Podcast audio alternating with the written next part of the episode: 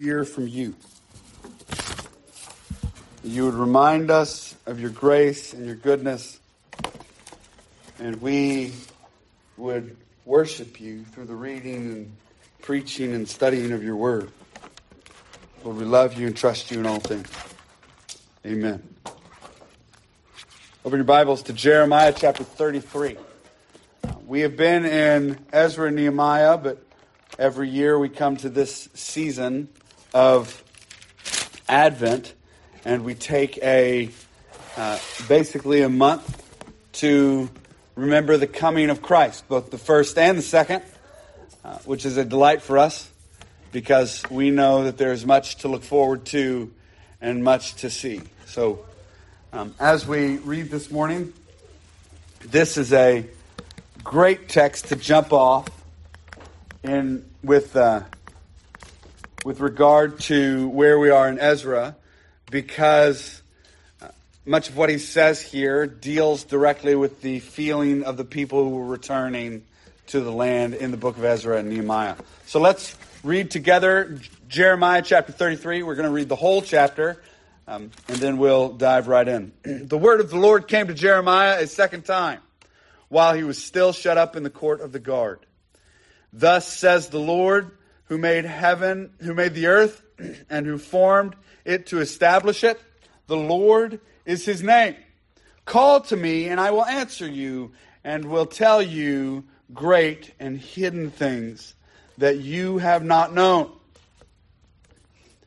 For thus says the Lord, the God of Israel, concerning the house of this city and the houses of the kings of Judah that were torn down to make a defense against the siege mounds and against the sword.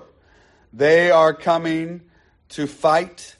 They're coming in to fight against the Chaldeans and to fill them with dead bodies of men who shall strike down in my anger and my wrath. For I have hidden my face from this city because of all their evil.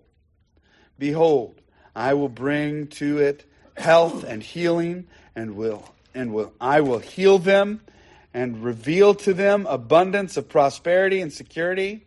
I will restore the fortunes of Judah and the fortunes of Israel and rebuild them as they were at first. I will cleanse them from all the guilt of their sin against me, and I will forgive all the guilt of their sin and rebellion against me. And this city shall be to me a name of joy, a praise, and a glory before all the nations of the earth.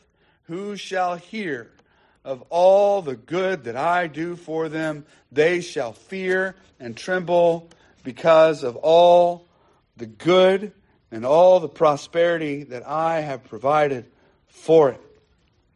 Thus says the Lord, in this place of which you say it is a waste without man or beast, in the cities of Judah and the streets of Jerusalem that are desolate without man or inhabitant or beast, there shall be heard again the voice of mirth and the voice of gladness, the voice of the bridegroom and the voice of the bride, the voices of those who sing as they bring thank offerings to the house of the Lord. Give thanks to the Lord of hosts, for the Lord is good, for his steadfast love endures forever.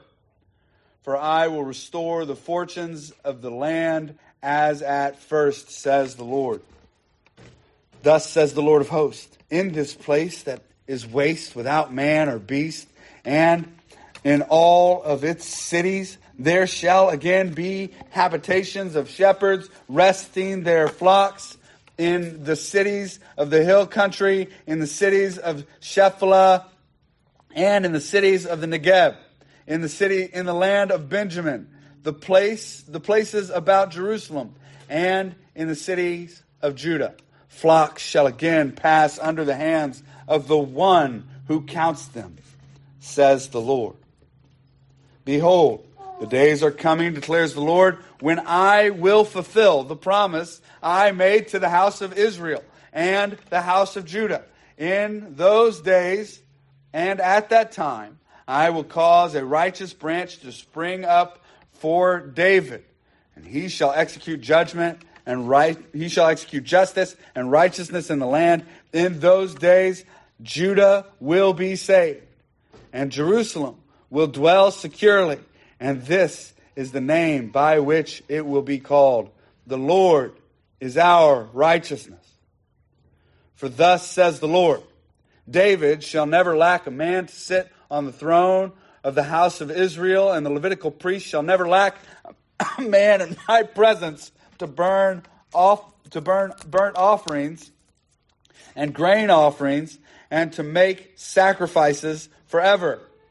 The word of the Lord came to Jeremiah. Thus says the Lord, if you can break my covenant with the day and my covenant with the night, so the day and night will not come at their appointed time, then also my covenant with David and my servant shall be broken, so that he shall not have a son to reign on the throne, and my covenant with the Levitical priests, my ministers, as the host of heaven cannot be numbered, and the sands of the sea cannot be measured. So I will multiply the offspring of David, my servant, and the Levitical priests who minister to me. The word of the Lord came to Jeremiah. Have you not observed these people? What these people are saying? The Lord has rejected the two clans that he chose. Thus, they have despised my people, so that they are no longer a nation in their sight. Thus says the Lord, if I have not established my covenant with the day and the night and the fixed order of heaven and earth, then I will reject the offspring of Jacob, and David, my servant, will not choose one of his offspring to rule over the offspring of Abraham, Isaac, and Jacob.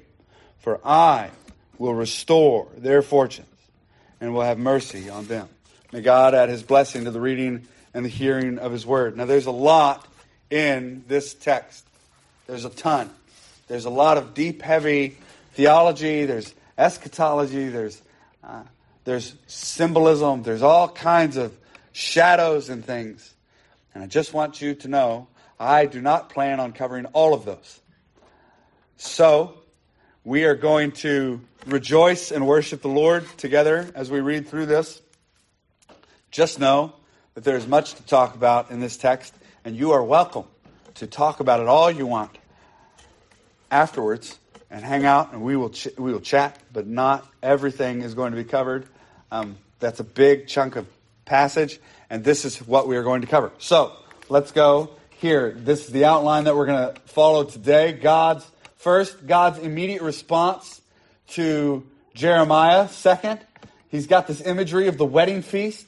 Third, he's got the shepherd in verses 12 through 13. And then fourth, he's got the king and the priest, the king-priest in verses 14 through 18. And then he's got verse 19 through 20, which is what I'm titling All Upon His Character, or all of these things hinge upon the character and nature of God. All of these previous statements hinge on the character and nature of God. So, that's our outline. We're going to go through it pretty easily. First, let's look at the setting. Jeremiah chapter 33, verse 1, it says, the word of the Lord came to Jeremiah a second time while he was still shut up in the court of the guard. So Jeremiah is receiving this word while he's under essentially a house arrest. He's kind of being held in the court of the guard. Remember, Jeremiah is the least liked prophet. No one likes Jeremiah. He preaches for 40 years and has one convert. And that one convert was a paid scribe. So he might not have been a convert. The one convert is a paid scribe. Only one person is ever excited or helpful to Jeremiah, and that is a guy named Ebed-Melech, also known as the servant of the king, right? Or the servant king. This guy comes and gets Jeremiah out of a well that he's been thrown into, a broken cistern that he's been thrown into. He's been beaten up and thrown into this well. Now, we talk a great deal about prophets and how great in our culture and about how great the prophets were and how wonderful the prophets were. I want you to get a picture of Jeremiah. He is a court prophet who's hired to work in the court. He has a job as part of the court of the king, but he is the least liked of all the court prophets. He's the least like nobody listens to him. He preaches and prophesies. He goes to the king and offers counsel. And he's the one that no one likes to have in a meeting because his hand goes up first. You know that guy? You have a meeting and he's real nice. He's a humble guy, but he's off in the back. And you have this meeting and everybody in the room is excited about this one thing. And he raises his hand to point out the one thing nobody wants pointed out. That's Jeremiah. Jeremiah is there. Also, Jeremiah was often youngest in the room. He was often the one that was the youngest in the room, so nobody gave him credence. Nobody gave him credence. He has no social media following. He's got no viral videos. No one likes Jeremiah. The only thing that happens with Jeremiah is false prophets rise up and get the ear of the people while he stands back going, "Don't listen to that guy." And they listen anyway. Jeremiah is a prophet of sorrow. He writes a whole book, Lamentations, of him crying. That's what the word lamentation means. And he cries the whole book. 40 years of ministry, one convert, and yet he's one of the most faithful prophets in all of history who the Lord ascribes as wonderful, as amazing. He's approved of by God. Let that be a lesson to us. That maybe no one will listen. Maybe you'll be thrown into a cistern and rejected. Maybe you'll be under house arrest by presidential guard. Maybe you'll be inconsequential in the grand, in the small picture of things, in the world news. You won't have an incredible impact. You'll only have maybe one convert who's a guy you have to pay to do what you ask him to do. Maybe. And maybe that will be you. And I want you to hear the Lord is pleased with Jeremiah's. The Lord is pleased with Jeremiah's. He's not disappointed in Jeremiah's. He's not waiting for you to do something great or big. He's using you where you are, and he used Jeremiah where he was. And so Jeremiah here at the beginning of this text is under a sort of house arrest, kind of an inconsequential house arrest, more like he's been kept in the guards area. He's told, you have to stay here, and the city has impending doom. The Chaldeans are coming, and everybody knows it, and war is about to be on them. And they all know there's impending doom on the horizon. So we've got this setting of impending doom on the horizon here. And false prophets have the ear of the people. You can see that more in chapter 28, where one of the false prophets actually stands up and takes the lead. And he is proclaiming peace and favor from the Lord right before impending doom. And so you've got false prophets. Jeremiah's over in the corner going, "No, we're all in trouble. We need to repent and believe." And this false prophet's going, No, the Lord loves us. We're perfect. We're great. And then the final thing here in the setting is the people are attempting to satisfy themselves with broken cisterns. This is a theme all throughout the book of Jeremiah, that the people have hewn for themselves or dug for themselves wells that are cracked, cisterns that are broken. They have the fountain of living water in Yahweh and in the coming Messiah, Jesus. They have the fountain of living water, and they have forsaken that fountain for the sake of making their own righteousness and their own religion in order to hew out for themselves broken cisterns. And so drastic is this imagery that halfway through the book, Jeremiah gets thrown into one of these broken cisterns, attempting to drown him. But it's broken, so it's just mud. So he doesn't drown, he's just beaten up at the bottom of the broken cistern. And again, Ebed-Melech has to come and pull him out and drag him out of the cistern. So we see here this dark, impending setting. And I wanted to point out the setting to you because this isn't much different than where we are. There's these wars and rumors of wars around us. There's impending doom on every corner. If you watch the news for 5 minutes, we're all going to die tomorrow. Right? If you don't watch the news for 5 minutes, you're actually in a pretty good mood. But if you watch it, we're all in trouble. Impending doom is on the horizon. We have false prophets everywhere. I can't tell you. I'm a pastor. Of course, you all know that. I'm a pastor. And so on Instagram and on Facebooks and YouTubes and all the other oops, all those things, I get constant flood of viral pastor videos because they think that because I'm in pastoral ministry and because I'm listed pastor, that's what I want to see. And I have to tell you, a lot of them are false prophets and very bad. And not just bad as in like heretical or wrong, but just awful. They're comically bad. They're so bad that I have a small group of friends that I send these viral videos to that say, and I say on today's episode of This Is Why We Can't Have Nice Things, and then I attach the clip, and we go back and forth. But they're that bad, and there's a ton of them. There's false prophets everywhere. You can meet them anywhere. They are on your feeds of whatever feeds you have. If you don't have feeds, praise the Lord that you have learned contentment and you don't have to scroll through nonsense. That is great. Good for you. So false prophets abound, and the people are attempting to satisfy themselves with broken cisterns. This is very much our culture. People are attempting to satisfy themselves with anything else, so much so that they cast off all historical theology. They cast off all family structure theology. There's a whole movement, deconstruction. There's this whole movement of casting off what is old in order to try and find ourselves. And in casting off what is old, they cast off truth. And it's ridiculous and awful and dangerous. That's where we are. Broken cisterns, trying to satisfy ourselves. And then I believe in 10 years, we're going to see a lot of the result of broken cisterns and quiet Jeremiahs in the background being thrown into them. So this is the setting. I'm glad to give you such an uplifting and exciting setting as we go into the Word of God, because while the setting that we are in seems so bleak, the answer is found in the Word. The answer is found in what Christ has done, what Christ is doing, and what Christ will do. And that's what we see here.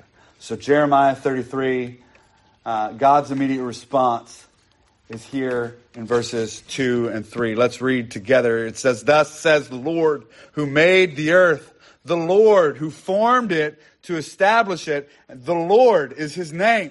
3 times there, the Tetragrammaton is replaced because of an emphasis. The Lord, the Lord, the Lord. He is saying, Yahweh, Yahweh, Yahweh. Or if you're from the Eastern idea, Jehovah, Jehovah, Jehovah. You've got this Lord, Lord, Lord repeated. Why? Because the answer's in his name. Jeremiah's locked up. He's looking at impending doom. The world seems to be falling down. The walls of Jerusalem seem to be falling down around him. And he is looking for some sort of hope. And where's that hope? That hope is in the name of the Lord. The name of the Lord, who he is. The hope is in the name of the Lord. He says, "Call to me and I will answer you. I will tell you great and hidden things you have not known. Or I will tell you great and unspeakable things that you have not known." The word there is this word that means it's unfathomable. I will tell you things that you cannot possibly even grasp.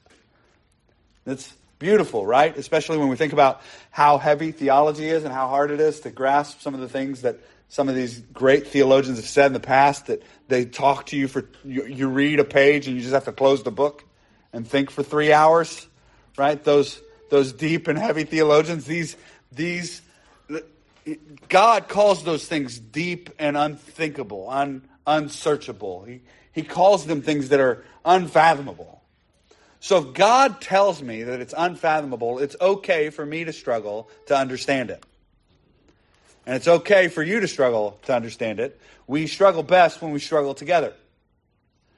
So he says, here, the answer to Jeremiah's setting is pretty straightforward. One, The Lord is creator and self-existence. You all know the name of God, Yahweh, the Tetragrammaton, means I be, I am, right? We translated I am because I be is improper English, but it's this, it's a powerful, it's the verb haya, which is to be. And it's this form of haya that is awkward in Hebrew to kind of discern. It means I exist. I simply am. So when Moses says, who do I say sent them? In Exodus chapter 3, who do I say sent me to them? God responds with, I am. I just exist. I'm so high above and far above that I just am. There's no time over me. There's no law over me. There's no rules on me. I am. I exist. I am simply in existence. He is the Lord. And second, he's the creator. He created all things. So the answer to our setting here from the outset, the immediate answer is to remember that God is the creator of all things and that he is. Second thing is that the Lord hears, cares, and he knows.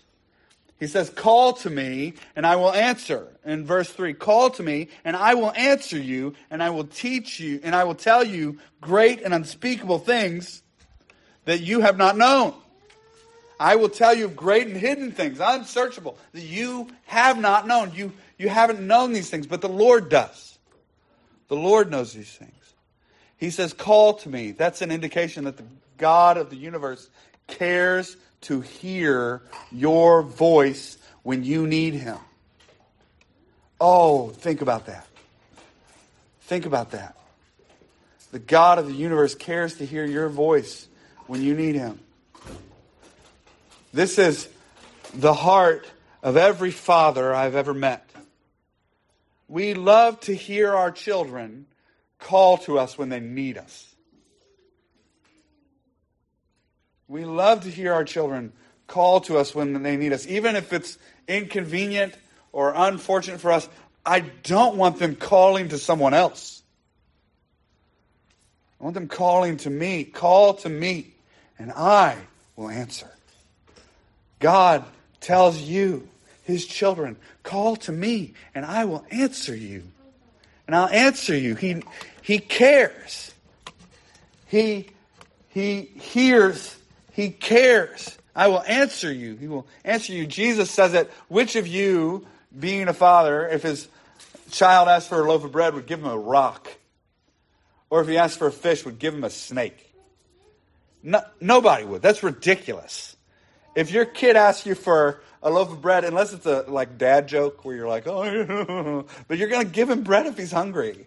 And you're going to give him fish if he's hungry. You're not going to give him a snake that'll kill him or a rock that he can't feast on. Like, you're going to give him those things. Which of you, being fathers, would do that? And then he goes on to say, how much more will your heavenly Father give you what you need? How much more?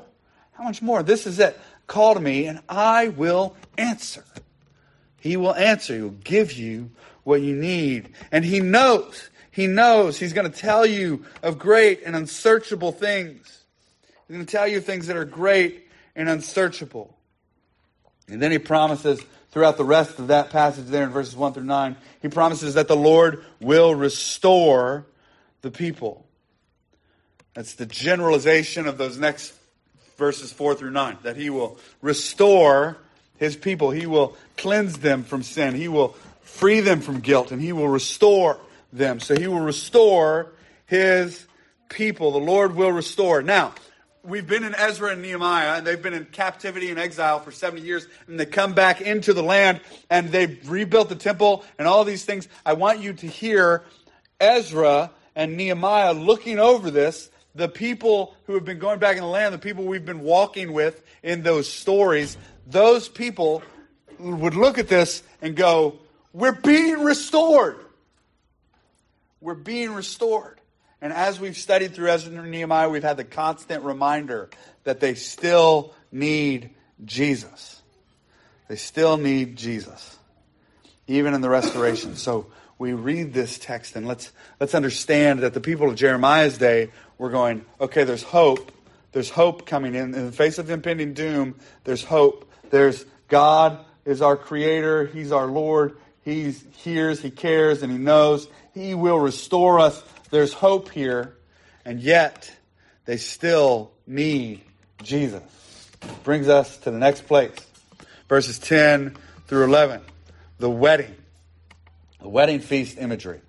So thus says the Lord, in this place of which you say, it is waste without man or beast, in the cities of Judah and in the streets of Jerusalem that are desolate, without man or inhabitant or beast, there shall be heard again the voice of mirth and the voice of gladness, the voice of the bridegroom and the voice of the bride, the voices of those who sing as they bring thank offerings to the house of the Lord. Give thanks to the Lord of hosts, for the Lord is good, for his steadfast love endures forever. For I will restore the fortunes of the land as at first, says the Lord. So here, God responds even further. First, we have that immediate response to Jeremiah. And then God begins to talk about great and unsearchable things.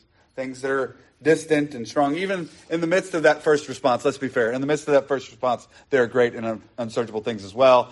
We're just moving fast. So we have here in verses 10 and 11 more of these great and unsearchable things. The Lord here first in verse 10 takes what is waste and makes it beautiful.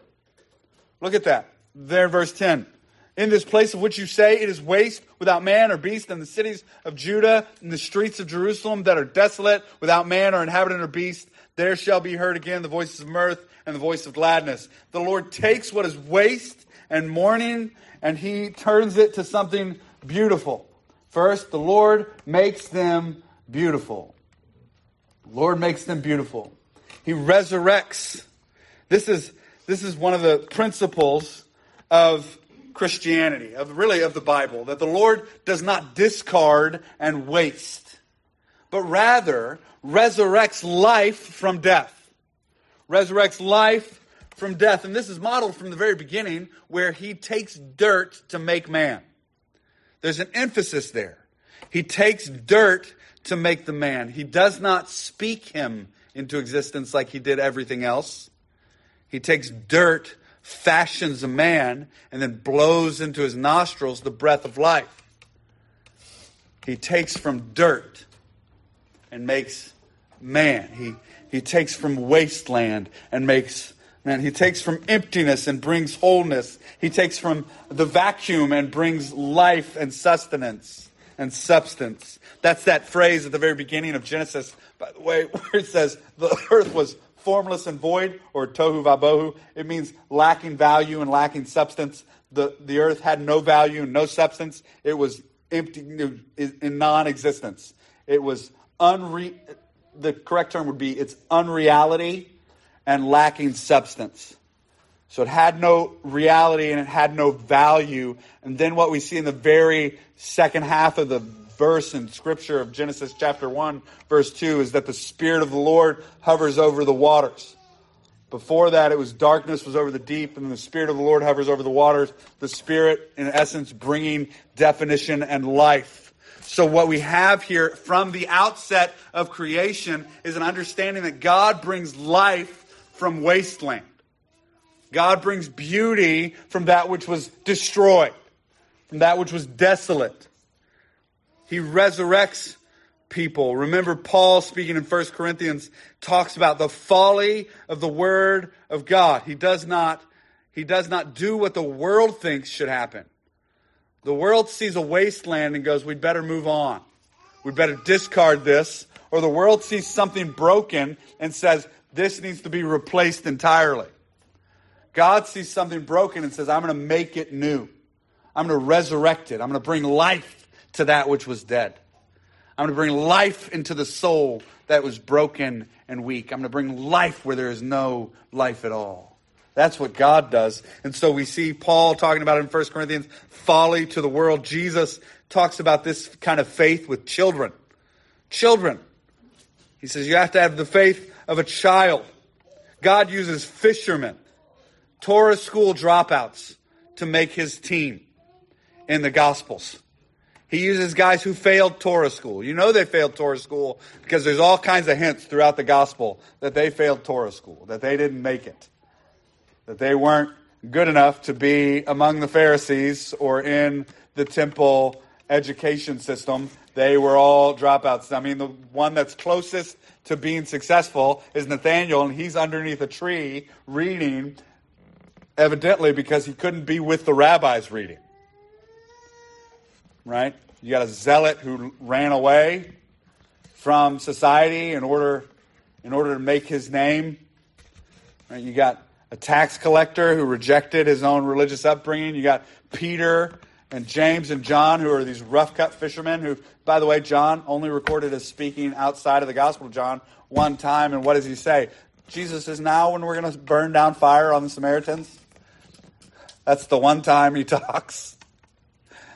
Isn't it great to know that the disciple whom Jesus loved is that one? We've got this pictures of Jesus taking what is broken and using them. He uses prostitutes and tax collectors. He changes them to be people of God. He rescues people who are broken and lowly, not the people who have it all together. Indeed, Jesus came for the sick, not for the healthy, not for the well. He came for the broken and the sick and the contrite. And the quicker we will learn that we are all broken and contrite, the better. He says he will turn mourning, verse 11. He turns mourning into gladness. The voice of mirth and the voice of gladness will return. This is the picture in Isaiah chapter 61, verse 3, and in Jeremiah chapter 31, verse 13, that he turns our mourning into gladness. He turns our mourning into gladness. And then in the book of Esther, chapter 9, verse 22, in the book of Esther, chapter 9, verse 22, this literally happens. He literally turns mourning into gladness. So Jeremiah here is prophesying these things, and he says it in Jeremiah chapter 31, verse 33, that there will be mourning into gladness. And in Esther's time, that 60-year period between Ezra chapter 5 and chapter 6, that 60-year period, this literally happens, where the people who are mourning suddenly get turned into gladness because of what the Lord has done, because the Lord restores the fortunes of Israel, because he rescues them. The Lord will fill his people with joy. The Lord takes wasteland and makes them. The Lord will bring joy from silent sorrow. So we have here, the Lord will fill his people with joy like a wedding feast. Look at the bridegroom here.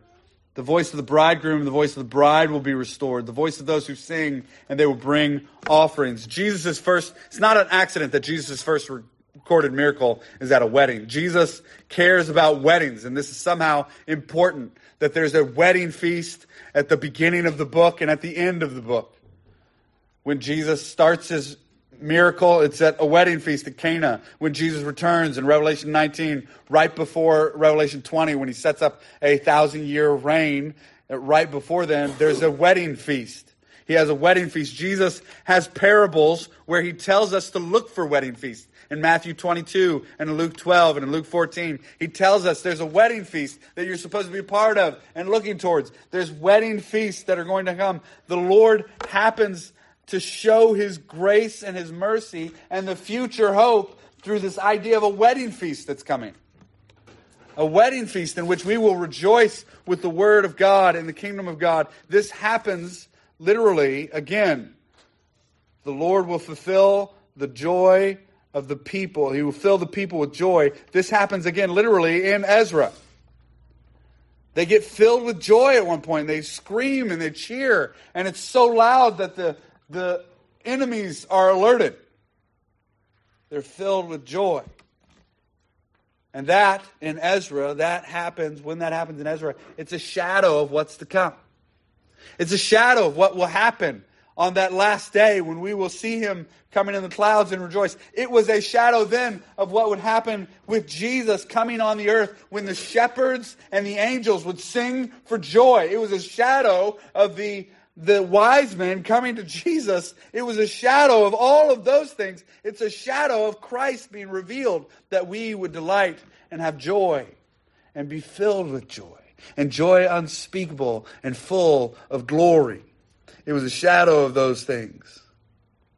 In addition, the Lord bringing what is waste and making it beautiful, he also brings joy from silent sorrow. I want you to think about Simeon and Anna and the inconsequential prophet and the inconsequential prophetess, as she's called in Luke, in Luke chapter 2, and how they rejoice to see the Lord. He brings joy from their silent sorrow, where they've been quietly waiting in the temple, and they finally get to see Jesus. The advent of God's salvation, and their rejoicing. Mary and Elizabeth both burst into song when they hear of the prophecy of Jesus coming, and when they see that he is physically there. Indeed, when the baby leaps in the womb, they rejoice. They rejoice. Angels in 400 years of waiting with a song of worship. It's 400 years thereabouts from when the temple is completed in Nehemiah to when Jesus shows up. Thereabouts. It's about 400 years. It was about 400 years when the people were enslaved in Egypt to when Moses shows up for them to be rescued. That's not an accident. That's not an accident. Jesus brings life and brings salvation and freedom from captivity. About 400 years. The Lord brings sorrow, brings joy from sorrow. The Lord resources the praises of the people. Look there at the end. He says, voices in verse 11, he says, as they bring thank offerings to the house of the Lord. The voices of those who sing as they bring thank offerings to the house of the Lord. Give thanks to the Lord of hosts, for the Lord is good, for his steadfast love endures forever. For I will restore the fortunes of the land as at first, says the Lord. The Lord restores the land so that the people of God can bring praises before God Almighty. This is beautiful. God resources your praise and offerings. He gives you the resources to praise him with. He resources your praise and offerings. They are able, I want you to think about this, for years, for 70 years, the people have not been able to bring sacrifice before the Lord. They've been in exile. And then you come to Ezra and Nehemiah, and they set up the sacrificial offering, and they all of a sudden are able to sacrifice. For 400 years, there's silence, not complete silence. There's kind of this waiting. And then Jesus comes and all of a sudden shepherds are able to bring offerings before the Lord. With nothing to bring, shepherds, the lowest caste in society, are able to bring offerings before the Lord. Indeed, the poor, broken, and lame throughout the Gospel of John are able to bring praise before the Lord, because the Lord resources the praises of the people who give to him, who give offering to him, who praise him. He brings value to the praise of the poor and the lowly and the people who have nothing. He brings value to them. He brings resources to them to bring offerings. And they are able to bring offerings. Sometimes we feel as though we have nothing to give to the Lord. Sometimes we feel as though we're just spinning our wheels and there's nothing for us to give to the Lord. I want you very plainly to hear this. The Lord resources your praise. You praise him, he delights. You bring what you have and he uses it. You're like the kid with the fishes and loaves. Bring what you have and he uses it. You're like the little drummer boy in that old song that I loved until I was about 10. Right, the drummer boy that brings, he's got nothing to bring, but he brings his drumming gift. You're like the widow who brings the mite and drops it before the Lord. You're like these people. You feel like you have nothing to give, but I tell you, you have more to give than anyone who has millions. You have more value than those who are self-sufficient and give small portions. You are valuable to the Lord. He resources your gift. You have something to bring to him because of this wedding feast. You can bring offerings. So they are able to bring offerings, and their right relationship is restored before the Lord. He restores their fortunes. In Romans chapter 5, verse 2, it uses this phrase, we stand in grace. You don't bow in grace. You don't fall down prostrate in grace. You stand in grace. In this grace in which we stand, we are able to stand before the Lord. And then in Romans chapter 12, verse 1, you are to bring an acceptable offering before the Lord, which is your life, a sacrificial offering before the Lord. Now, verse 12 through 13, he says, thus says the Lord of hosts, in this place that is waste without man or beast, in all of the cities, there shall again be habitations of shepherds resting their flocks in the cities of the hill country, in the cities of the Shephelah, and in the cities of the Negev, in the land of Benjamin, and the places about Jerusalem, and all the cities of Judah. Flocks shall again pass under the hand of the one who counts them, says the Lord. So we've got the shepherd next. We just read that. He is our shepherd. The land, one, shall be full. The land is going to be full. He is our shepherd, and he will fill the entire land. Second, he counts the sheep by touch. I love this imagery. It's the same imagery Jesus uses in John chapter 10 when he says, I am the door. You understand when you brought in your sheep at night to be counted, there was a man at the door who would count the sheep. He would count the sheep to go in to the pasture, to the door, and he knew how many there were supposed to be, and he'd count them, and the easiest way to count them in the dark is to touch them. Touch each one. 1, 2, 3, 4, all the way until you get all of them in the pen, and then you close the door. Jesus says, I'm the door. You come in through me. You come in through me. He's the one counting. He's the one counting the sheep. He's the one making sure that they're there. In John chapter 10, verse 7. In John chapter 10, verse 11, he says, I am the shepherd, the good one. I'm not just any shepherd. I'm the good shepherd, the good shepherd. He is the good one for your good. He's the shepherd who brings you in and out of pasture. And then remember the prophecy in Ezekiel chapter 34 through 36, where he says, I will be their shepherd and they will be my people. And I will give them a new heart and a new life I will put within them. And he says, I will sprinkle them with clean water and I will make them clean and they will be mine and I will be theirs. Jesus is our good shepherd. He's the fulfillment of this. He's the one who counts them as they come in. He's the one who knows them.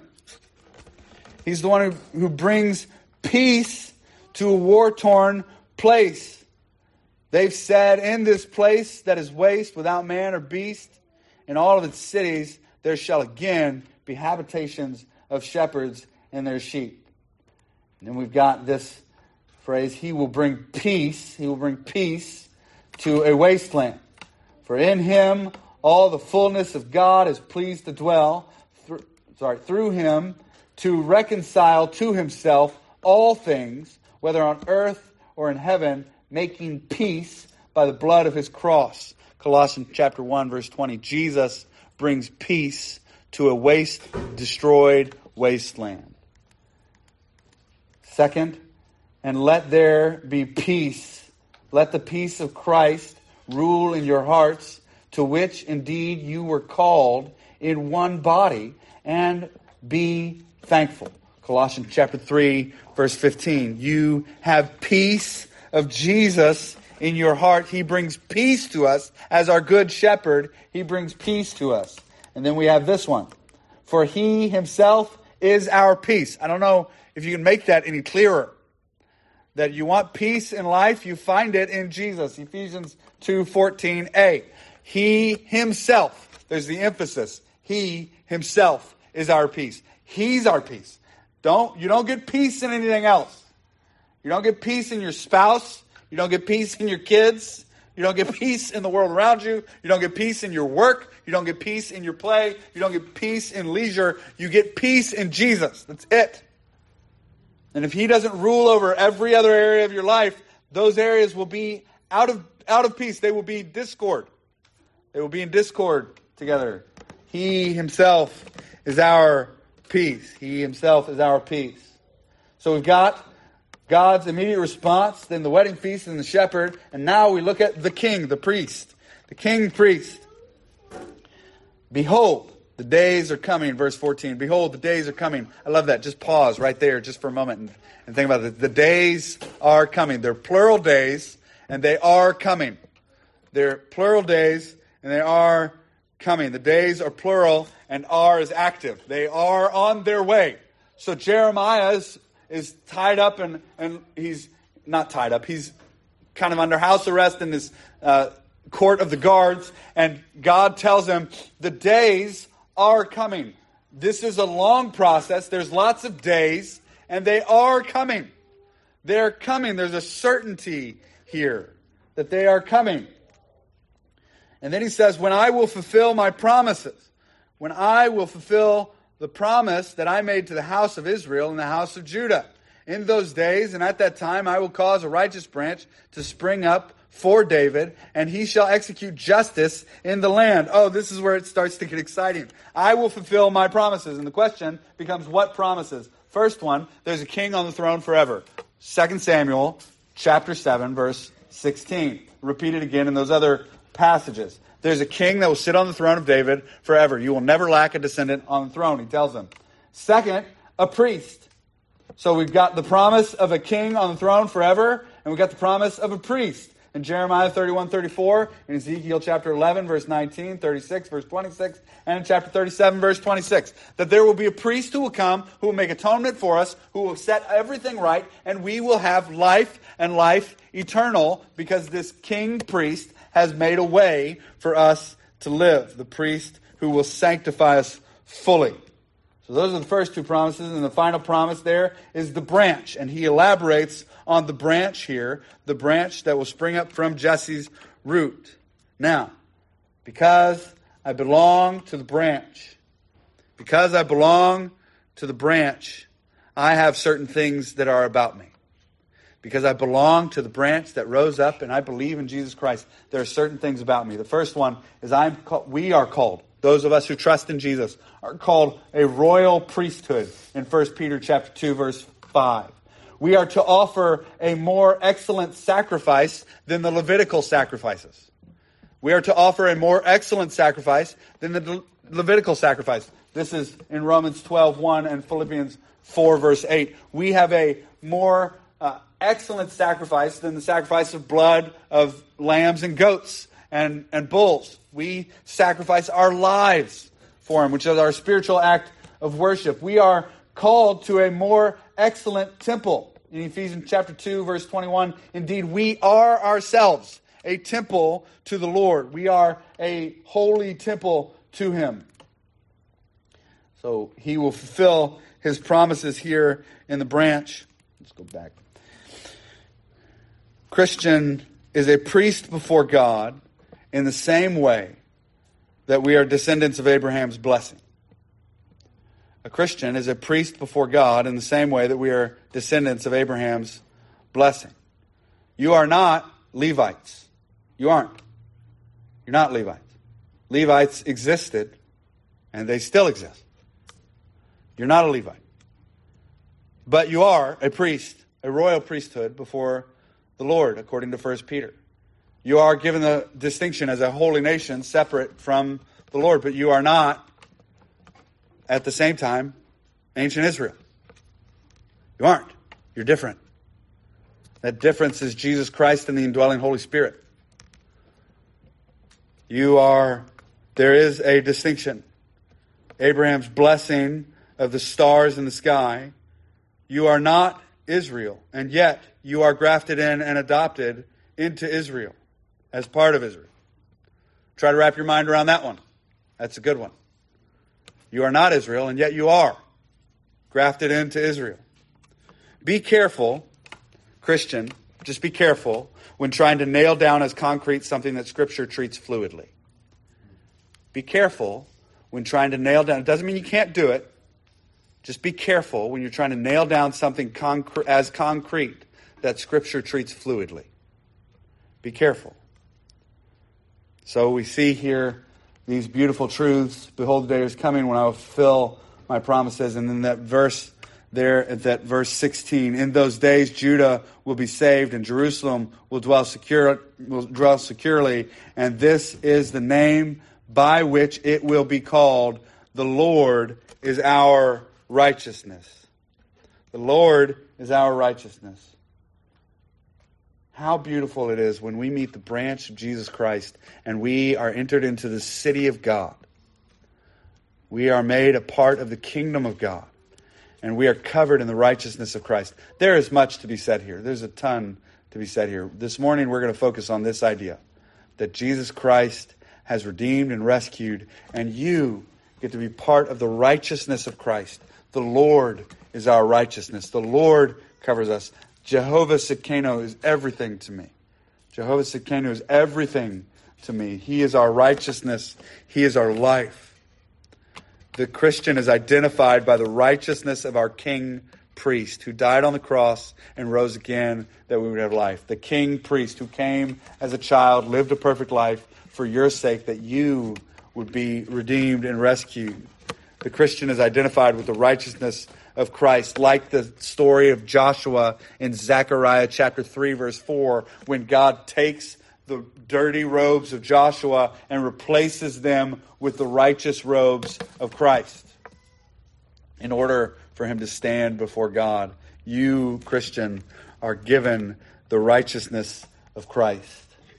So now we have the King Priest here, the prophecy that he will never lack a king on the throne or a priest to give sacrifice. And all of this is based on his character. Let's read together verses 19 and following. The word of the Lord came to Jeremiah. Thus says the Lord, if you can break my covenant with the day and my covenant with the night, so that the day and night will not come at their appointed time, then also my covenant with David and my servant may be broken, so that he shall not have a son on the throne, and my covenant with the Levitical priests, my ministers. Look at this. God looks at Jeremiah and goes, Jeremiah, I know you're nervous. I know you're afraid. I know you're dealing with some stuff. I know you're struggling. He says, can you keep the sun from coming up and the moon from coming up? Can you stop the rotation? Can you do that? If you can end that covenant that I have with all nature, if you can stop that, then my covenant can be stopped too. The point God is making to us is I keep my covenant. There's no way for you to break it. When Jesus Christ has moved in your life and taken you and said you're mine, you cannot take yourself from his hand. When Jesus Christ has said you belong to me and he's called your name, you cannot lose this. You cannot cease to be his. When Jesus Christ has made a promise to you, it will be fulfilled. When God, when Yahweh has made a promise to his people, it will be fulfilled. Do not think that he is slow. Do not think that he has failed to answer his promise. He has not failed. He is patient, waiting. Not desiring that any should perish, but that all should come to repentance in Christ Jesus. He is waiting. He is patient. Though we do not see the stars of the sky as beautiful as we ought, the clouds will part and they will be proven to be there. He is there. He does not break his promises. You cannot overrule God's covenant. Look at verse 22. As the host of heaven cannot be numbered, and the sands of the sea cannot be measured. He lists both. The promise made to Abraham of the stars in the sky, and the promise made to Isaac and Jacob of the sands on the seashore. He lists both. Genesis 12 and Genesis 22. He lists both of them. Both of those. In the promise of Jesus Christ, there are stars in the sky. Heavenly lives that cannot be numbered, that are descended from Abraham. And in the promise that God made to Abraham, there are sands of the seashore that are his people, that are like his people. God will multiply his people. He keeps the covenant of Genesis 22, verse 17, and of Genesis 12. He keeps the covenant, they're the same, by the way. He keeps that covenant mentioned those two times. He keeps it. I will multiply it, he says in those passages. God keeps his covenant. Indeed, we are watching as stars in the sky descended from the blessing of Abraham, those who have received the gospel of Jesus Christ. We are watching as that takes fruit in our world. Even now, when someone comes to Christ, we are seeing God multiply his kingdom. And finally, we read here, "So I will multiply the offspring of David, my servant, and the Levitical priest who ministered to me. The word of the Lord came to Jeremiah. Have you not observed? These people are saying." This people rejected the two clans that he chose. The Lord has rejected the two clans that he chose. Thus, they have despised my people, so that they are no longer a nation in their sight. Thus says the Lord, If I have not established my covenant with the day and the night and fixed the order of heaven and earth, then I will reject the offspring of Jacob and David, my servant, and will not choose one of his offspring to rule over the offspring of Abraham, Isaac, and Jacob. For I will restore their fortunes, and I will have mercy on them. At the end of the book of Ezra and Nehemiah, we see a temple made new. We see the law presented again, and we see a people who need a priest, king, prophet to come be in their midst. And at the beginning of the book of Matthew, we have a king. At the beginning of the book of Mark, we have a prophet. At the beginning of the book of Luke, we have a priest. We have all of these things that come. Indeed, John chapter 1, verse 1, the divine word of God that was God himself comes. We have God himself who comes as our prophet, priest, and king to rule in our hearts and reign over everything as King of glory and to set everything right. In Jesus Christ, we find this answer that Jesus has come and redeemed. And the world may look at us and say that the Lord has not fulfilled his promise. And we can look at them with confidence and say, yes, he has. That promise has been fulfilled in Jesus Christ. And indeed, the days are coming. There are more days. And he is going to come a second time. And on that day, there will be rejoicing for the people of God as he returns to claim his bride. Oh, that everyone we know would be among them, as we share the love of Jesus Christ to everyone that we meet. Lord, we pray that you would be delighted in us.